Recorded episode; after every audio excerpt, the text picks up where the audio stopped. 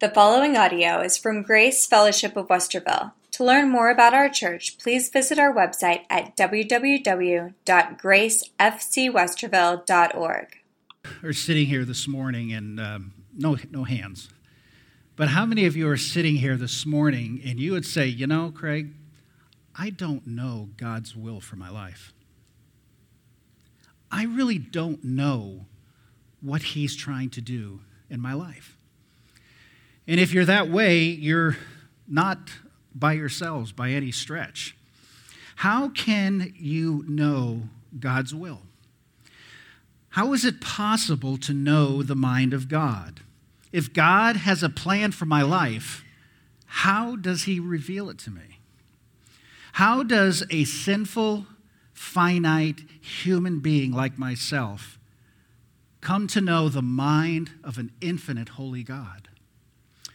Well, I can tell you right at the first, if you're questioning that, the answer is emphatically yes. You can know the will of God. And not only that, it's God's will that you know His will for your life. Well, let me first say to you then that if it's God's will that I know His life, then there has got to be a way to find it out. There has to be something through the scriptures that can instruct me and give me a clear understanding of how to proceed. In the, in the verses we've seen of the last couple of weeks, Paul has written of the aspirations that should characterize all Christians. He has spelled out in clear statements personally what he feels and what he does and what we all should be doing. He's written, of, written of his desire to forget all those things are, be, that are behind, to press on. As we saw last week, everything in our lives that would seek to hinder what we think should be going on is to be forgotten, laid aside under the blood of Christ, and to press on to where he's leading us. He has written of his desire to move forward. He's written of his desire to know the mind of God. He's told us clearly about living in the image of Christ. And then he brings us to our, our verse this morning, Philippians 3:15. Let those of us who are mature think this way. And if in anything you think otherwise, God will reveal that to you also. So we have in chapter 3 a pattern that should characterize all our lives in our walk of faith, but it's based squarely on the knowledge of the facts of God. We're not talking about wishful thinking. We're not talking about pie in the sky or hocus pocus trying to find the will of a holy God. He clearly gives us a specific outline as to how to know his will. And in this verse, Paul says that in spiritual things, the Philippians could know for a certain the will of God in, our, in, in, their lives. And of course, we apply that to our lives today because the word is written for us and find out clearly what God wants to do. I mean, consider for a moment how an airline pilot flies by instruments. You know, there's a lot of times where, because of weather, he can't see where he's going. He may not even be able to see the direction at all. But because of the instruments, he is able to navigate clearly the path he's to go. I remember when I was 12 years old, my father got his private pilot's license, and I had the opportunity to go with him on a couple of his lessons with the instructor. And I remember one evening, as we took off, this was to be a lesson about instrument flying. And as we got up to about 10,000 feet, the instructor reached over and put a hood on my father's head that kept him from seeing outside. All he could see is the instruments. And I started to shake a little. You know, I'm 12 years old. And the instructor turned around. He said, Oh, this is to help your dad not be tempted to look out and see what he can see. This is to help him to see nothing but the instruments. And I'm like, that's good for you, you know? And I'm constantly looking out both sides of the plane. You know, he can't see. I'll be his eyes if I need to be. And I had this overwhelming desire to have to see with my own eyes where we were going. But we flew for about an hour. He never once saw the outside, and he flew very carefully on the instruments. And you know, it's been the same way with you and I in our spiritual lives. The text doesn't mean that we can always see more than one step ahead in our Christian lives. It doesn't mean that we'll always be able to see ahead at all. but it shows that God has a specific plan that He will reveal and guide us step by step. I think one of the best verses for this is Psalm 119, verses 105. Your word is a lamp unto my feet and a light unto my path.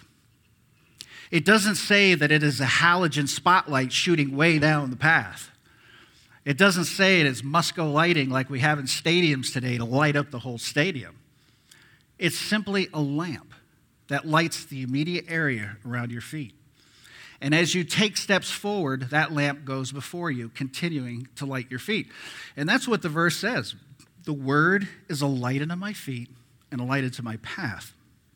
So understand, first and foremost, God will reveal himself. The basis for this lies in the very nature of God. For it is God's nature to reveal himself and his purpose to us. I mean, God is a spirit, he's infinite, eternal, unchangeable. And in his being, he's wisdom, power, holiness, justice, goodness, truth, love. And he desires to reveal that to us. So consider for a moment if all these attributes are true of God, and we know they are, then the very nature of God demands that He reveals Himself to us and His specific will for each of our lives, so that we can live in the very image of Jesus Christ. Last week we looked at Romans chapter 8 and verse 29. How could we ever follow this verse that says, For those whom He foreknew, He also predestinated to be conformed to the image of His Son? How could we possibly follow that if he doesn't reveal his will for our lives. This is his purpose to reveal it. I mean, when God made the world, he made it to reveal everything about himself his nature, his love, his compassion, looking out at the whole world and seeing every aspect of it from the four seasons to stones and rocks and mountains and birds and animals and creeping things and everything about the earth to understand that there is a clear designer. And he said in Romans 1, verse 20, For this invisible attributes, namely his eternal power and divine nature, have been clearly perceived ever since the creation of the world in the things that have been made, so that they are without excuse. So the Bible clearly reveals that by nature itself, it reveals who God is. And so those that refuse to believe in God are literally straining to believe the absurd rather than give up what they cherish the most. When God caused the scriptures of the Old Testament and the New Testament to be written, He wrote them to teach us about Himself. He wrote them to teach us about the redemption plan of Jesus Christ. In fact, you can find Christ in every book of the Bible from Genesis to Revelation. It's a clear message for all of us about who He is. And then finally, just as God revealed his power in nature and his purpose in Scripture, he also revealed his personality in his Son, Jesus Christ. The Lord Jesus Christ, Jesus properly said of himself in John 14, verse 9, Anyone who has seen me has seen the Father. And you know, the beauty of this is that God, in his infinite wisdom, knows that we have problems because of our sin nature. And not only is creation designed to show us himself, not only did he give us the scriptures, but in sending Jesus Christ, he revealed his own nature, his own personality, one of love and compassion and mercy. So if you think about this for a moment, on the basis of all this, Donald Grey Barnhouse used to say, that it was actually impossible for a Christian who wanted to know the will of God not to find it. Because that's how clearly God wants us to know it. So then, we need to understand, as our next point says, I can know the will of God. Now, with that being said, there are certain principles that we need to be clear on. If I want to know God's will, then I must first be ready, number one, to do God's will. If you really want to know God's will, you've got to be ready to do His will. Ever get an important letter and you want to open it, but you're afraid to? You know, maybe it's uh, a letter from the college you've been trying to get into, and you hope you got accepted, but you're afraid to look. Or maybe you've interviewed for a job and you get a letter from the company and you're just, did I get it? You want to open it, but you're afraid to open it because you're afraid of what it might say. I think in a lot of ways, people are afraid of God's will. How many of you think that, boy, if I just take God's will, wow, I may wind up doing something I don't want to do? I think we've all thought of that at times, I think. In fact, I, I probably shared in the past a story about a good friend of mine from college who he grew up in the missionary's home. He felt God wanted him to be a missionary, but he didn't want to go back. He didn't want anything to do with missions, and he fought it for four years in college. And then finally, he discovered something. And of course, this was the time I discovered as well Psalm 37 4, that you hear me like a broken record. Delight thyself also in the Lord, he'll give you the desires of his heart. So, so what he did, he surrendered everything to Christ. He said, Lord, if you want me to be a missionary, I'll be a missionary. If you want me to be a stonemason, I'll be a stonemason. If you want me to do anything, you name it, I will do it knowing it's your will. And you know what happened? God changed his heart. And he did wind up being a missionary. Only with the heart he had, he couldn't wait to get there because it was the deep desire of his heart. You see, I think the biggest thing you and I wrestle with is the reality that what God wants is the ultimate best I could ever have. And with that, he will provide everything I need to be ecstatically happy about what I'm doing. It's a real, real key thing. So he clearly says in John 7 17, if anyone's will is to do God's will, he will know whether the teaching is from God or whether I am speaking on my own authority. Now, in this verse, Jesus was speaking literally of the rejection of his doctrine by the Jewish leaders. He was actually teaching as well the great principle of knowing the will of God and consistently being willing to do it whatever it is. You don't seek after something you don't want. Do you really want God's will? Because according to the scriptures, it's there for you to know. Also, number two, we must be honest that at first we don't want to do it. I just touched on that a little bit. We must be honest with ourselves. If every, everyone wanted God's will, this would be the most incredible church on the face of the earth. People's attendance would be infinitely better because they'd want to praise Him, they'd want to worship Him, they'd want to hear the word preached, they'd be involved in ministries, they'd be doing all kinds of things because all they wanted was God's will. But we have to be honest with ourselves. That's where the flesh begins to struggle. Because we have this sin nature that constantly wants to pull us to the things we want to do and the things we feel are important. Romans chapter 8, verse 7, it says, For the mind that is set on the flesh is hostility to God. For it does not submit to God's law. Indeed, it cannot. So, what we have here is those who don't know Christ as Savior, they're, they're living literally in hostility against God. But what does that say about the children of God, God's people, who don't want to live according to his will for their lives. We're constantly quenching the Holy Spirit, as Ephesians tell us, and constantly going our own way and fighting this battle. And we're even very much like uh, the Israelites when they first came out of Egypt. The scripture says there was about 600,000 men, plus women and children. So when you calculate it, it's somewhere in the, mil- in the uh, amount of 2 million people.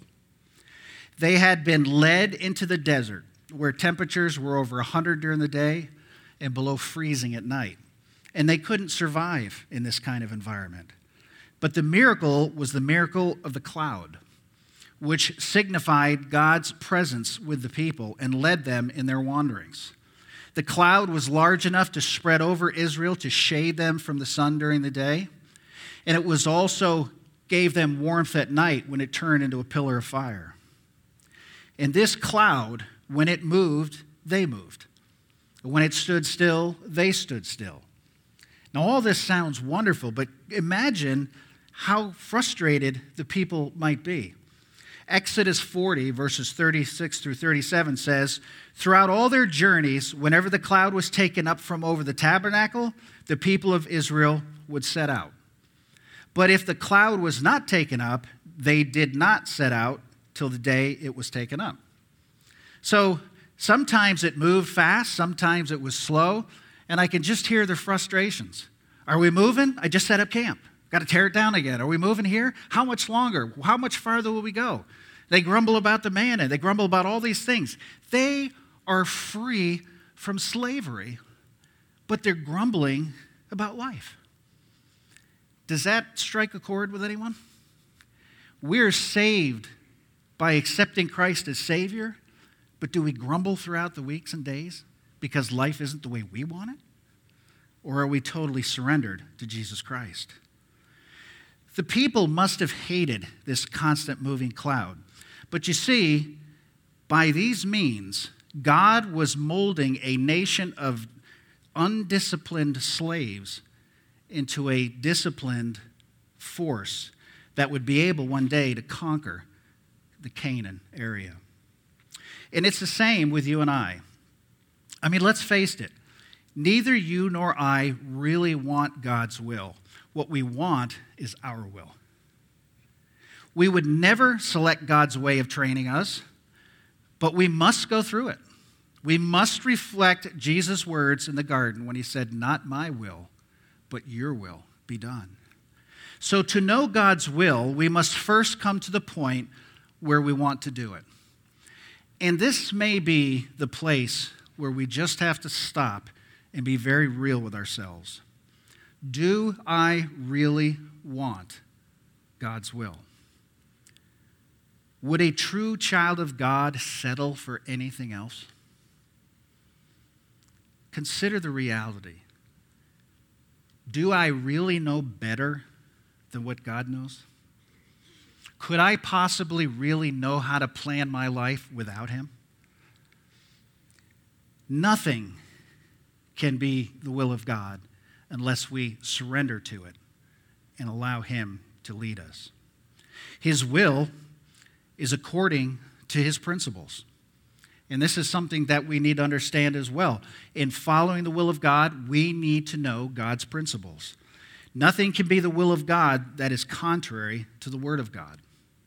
And God, who is leading you now, is the God who inspired the Bible. And He is not contradicting His own words now. God's will is expressed in several key areas. Number one, you must be born again. John 6 40 says, For this is the will of my Father, that everyone who looks on his Son and believes in him should have eternal life, and I will raise him up on the last day. If you're not a Christian and you've not accepted Christ as your Savior, God is not interested in helping you determine which job to take or who to marry. There is one priority, and that is your heart and your soul. He's interested in whether or not you will believe in Jesus Christ.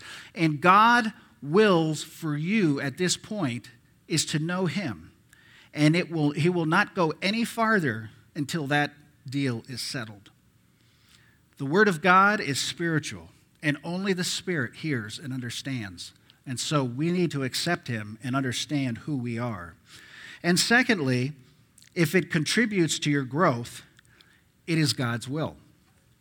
Romans chapter 12, verses 1 and 2. I appeal to you, therefore, brothers, by the mercies of God, to present your bodies as a living sacrifice, holy and acceptable to God, which is your spiritual worship or reasonable service, depending on your, your translation. So, if God, the second person of the Trinity, Jesus Christ, veiled his attributes, came down, took on the form of man, lived this life with us, suffered, died a brutal death, was raised from the grave in order that your sins would be forgiven. isn't it the least we can do to give Him our lives? Isn't it the least we can do to live, live as a living sacrifice, putting Him first in every area of our lives? And it says, Do not be conformed to this world, but be transformed by the renewing of your mind, that by testing you may discern what is the will of God and what is good and acceptable and perfect. So we live as living sacrifice. We're not conformed to this world. We're transformed by being in His Word and getting His understanding, as the Holy Spirit's rule is, is to teach us in all things. Then, when that is done, you see what clearly happens. We know the will of God, and we know what is good and acceptable and perfect. So there is no mystery. This isn't a plan designed only for preachers and theologians. It's a plan for the lowliest of person. The widow who has nothing to her life except her faith in Christ can know it just as well as a brainiac theologian. God's will is for everyone, and He wants it to be crystal clear. So if you're a Christian, you can take it as an unchangeable principle that anything that contributes to your growth in holiness is an aspect of God's will for your life. And anything that hinders that growth is not God's will for your life. Remember, God is interested in you being conformed to his Son.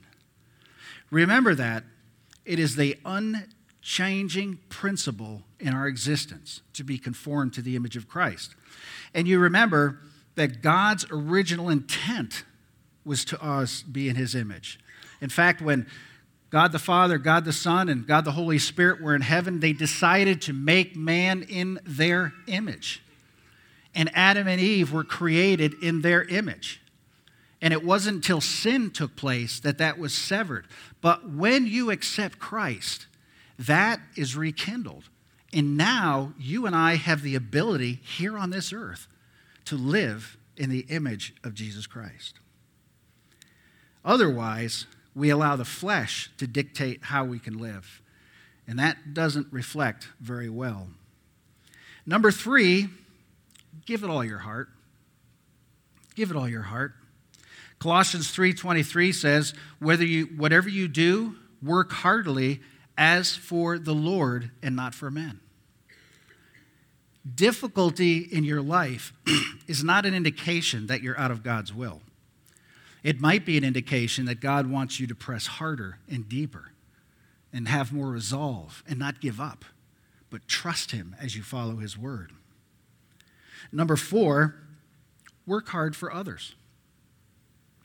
Ephesians 6, 5 through 6 says, Bondservants, obey your earthly masters with fear and trembling with a sincere heart, as you would Christ, not by the way of eye service as men pleasers, but as bondservants of Christ, doing the will of God from the heart. It was interesting when the Cavs just won their national championship that they talked about their heart for each other, their love for each other. And every team that you hear wins championships, it's always about the heart. It's always about the compassion, their love for each other. And you and I, as Christians, are to live that way in our jobs, in our neighborhoods, amongst the church, wherever we are, to have that same passion.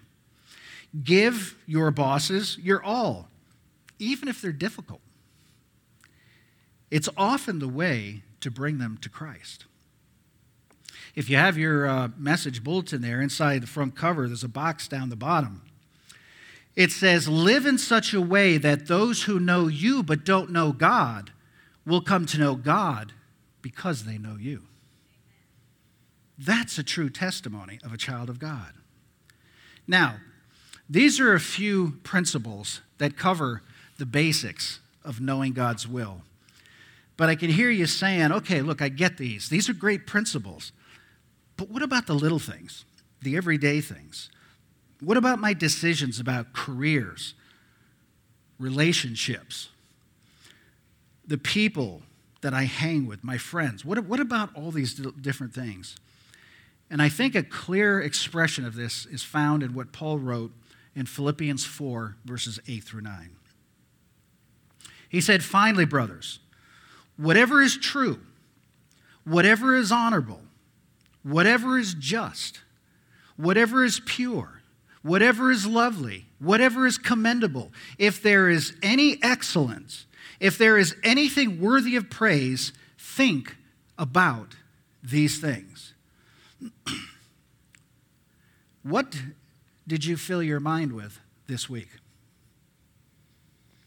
How much time did you spend thinking on what's true, what's honorable, what's just, what's pure, what's lovely? How often did you get in the Word of God this week to understand the mind of Christ and what He wants you to be and what He wants you to be transformed to be? Then he goes on, What you have learned and received and heard and seen in me, practice these things, and the God of peace will be with you. This means he is actively leading you step by step. We are to pursue the best things in life. But notice something here. And let me just speak to deacons and elders for a minute. Deacons and elders are chosen because of their spiritual maturity. Their ability to discern and to live out the Word of God. And men, we should be able to tell people, as Paul said, what you have learned and received and heard and seen in me, do. Now, the idea of going out on that limb, you know, the idea of saying, hey, whatever you see me do, you do, and God will bless you. That's scary. But he's not just talking to elders and deacons, he's talking to everyone about the heart that is surrendered and willing to step up. Um, I'll brag on one of my deacons right now. Of course, he's not a deacon, he's taking a break, but Bill Garling noticed that the sign out by the street was hanging by a chain, one chain, so he went out to fix it. And while he was fixing it, a stranger came up to him and he needed help. And you often know where these things go, right? Right off the bat, you're, you're making judgments and everything. But apparently, the man had come up here from Florida. He had gotten a job, and when he got up here, getting off the Greyhound bus, somebody stole his luggage, which contained all his tools for his job, and consequently lost his job. And he was trying to find a way back to Florida, and he had no money. And rather than just hand him a couple of bucks or anything, Bill put him in his car, took him to the police to verify, then took him to VA, spent time taking him around to try to get them the help he needed. Three hours of his evening spent on someone he didn't even know. Now, I don't usually brag on people publicly, but that's a deacon. That's someone who lives for other people. And I, it's just a blessing to me to hear that kind of thing. And there, you know, I could tell you stories on all your men, how great they are and what they do. But, but that happened this week, and it was fresh in my mind. Our goal is to live out this scripture. So then he goes on to say at the end of verse 9, he says, And the God of peace will be with you. Not the peace of God the God of peace. You not only get the peace, but you get the source of peace. And when your mind is focused on the things of God and you turn from the world, the Spirit takes more and more control. And the peace of God floods your heart. And then when things come into your life that are out of control and you go, What is going on here? What happened here? You can embrace it and say, God, where, where are you leading me here? This little conflict I didn't expect, but you've allowed it to come into my life. How do we handle this, Lord? And you watch God work through that as He leads you in His perfect will. And then, of course, finally, look to the Lord. This is daily and even hourly fellowship with God. Psalm 32 8 says, I will instruct you and teach you in the way you should go. I will counsel you with my eye upon you. Now, clearly, if God's going to lead you with his eye, he must first get your eye. But look at how clearly concise that is. I will instruct you and teach you in the way you should go. This is God telling you look to me. I'm going to instruct you, I'm going to lead you. So we must then be willing to let God guide us. If you are serious about finding the Lord's will, you absolutely must be willing to let the Spirit guide you. And you know what this means? Being willing to let go of something you desperately want if it's not God's will. And I'm reasonably confident that you know when it's not God's will. There are some things we just know, we just hate to give them up. There was a young officer standing on the bridge of a ship during World War II. And as the ship approached the harbor in the Philippines, uh, the ship came to a, a stop, and a small skiff came alongside, and a harbor master climbed on board and took the helm of the warship. And there was a young officer on the deck, and, and, he looked in and he could see the dock right in front of him, maybe a half a mile away. And he thought to himself, surely even me and my inexperience could bring the ship to dock. Why bring this national on board and turn over the helm of this warship? Well, as they proceeded, the captain asked him to go to the side and look over the side of the boat into the crystal clear water. And as he did it, he noticed mines at all different levels, all strewn around the ship. You see, clearly, they needed a guide to get them through the minefield someone who knew where the mines were, someone who could guide them through the things that he couldn't see. Do you realize that there are mines in your path? This morning, there are mines in the way of you following God's will. There's one who tries to scuttle your vessel at every chance he can get. We need a clear and present guide through who can bring us safely to port and lead us, even when we think we know the way. Proverbs 3 6 says, In all your ways acknowledge him, and he will make straight your path. Do you believe the Word of God? Do you trust the Word of God? In all your ways acknowledge him, and he will make straight your path. The straightest distance between two points, or the shortest distance between two points, is a straight line. And God knows that line. And He needs, He knows how to bring you to His will for your life when you and I don't know. May even be tough now, may be difficult. But when you follow Him, your path will be free of mines. It may be challenges, it may be difficulties, but God will deal with every one of them. And you know, it reminds me of a little poem that I've shared with you before. One ship drives east and one drives west. It's with the very same wind they go. But it's the set of the sail and not the gale that determines the way they go. How is your sail set this morning? Who is at the helm of your life? Who is guiding you through every step? So when the turmoils come and the difficulties hit and the storms rage, you can be confident that He is guiding you perfectly with His eye.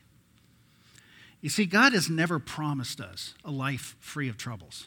I think we're all pretty well aware of that. Even the most staunch Christian who trusts God in every way lives in a sin sick world and things happen. But nothing will come into your life that He hasn't first allowed. And when He allows it, He has a plan to take you through it. Knowing God's will is a must. Knowing God's will can be known beyond the shadow of a doubt. But it takes you surrendering the helm of your life, committing yourself to Him, thinking on what's lovely and pure and all those things, and knowing beyond the shadow of a doubt that He will direct your path. So, obviously, the question we, we ask in closing is Do I really want His will? And what is the alternative if I don't? I trust this morning that you will give your life to this truth and allow Him to make of your life what He intended to make of it before the foundation of the world. Let's pray. Father, we thank you again for your word and for your will and all the things that you do and the things that you teach us. We thank you, Lord, that we can understand now beyond the shadow of a doubt that you want us to know clearly your will. But it requires that we're honest with ourselves. It requires that we're willing to surrender the life we're hanging on to. Nothing we can do on our own can come close to what you will do with it if we give it up to you. And I pray this morning if anyone is struggling in this area, maybe they don't even know you as their Savior, and they're stuck back in the beginning of the message that until they're saved, they're not going to find any leading from God. I pray that you would help them to recognize that you and you alone, your Son Jesus Christ, paid for their sins. And by accepting that and believing that He came to pay for their sins, they can have eternal life. And I pray for Christians who have accepted you in principle, accepted you for, for eternity, but struggle right now to give you the reins of their life. I pray, Lord, that you will change their hearts Convert their hearts. Give them a new desire to live surrendered to you and be in full enjoyment of what you can and will do, what you've promised to do, what you've said you will do to conform us to your image. And we'll give you the praise in Christ's name. Amen. God bless.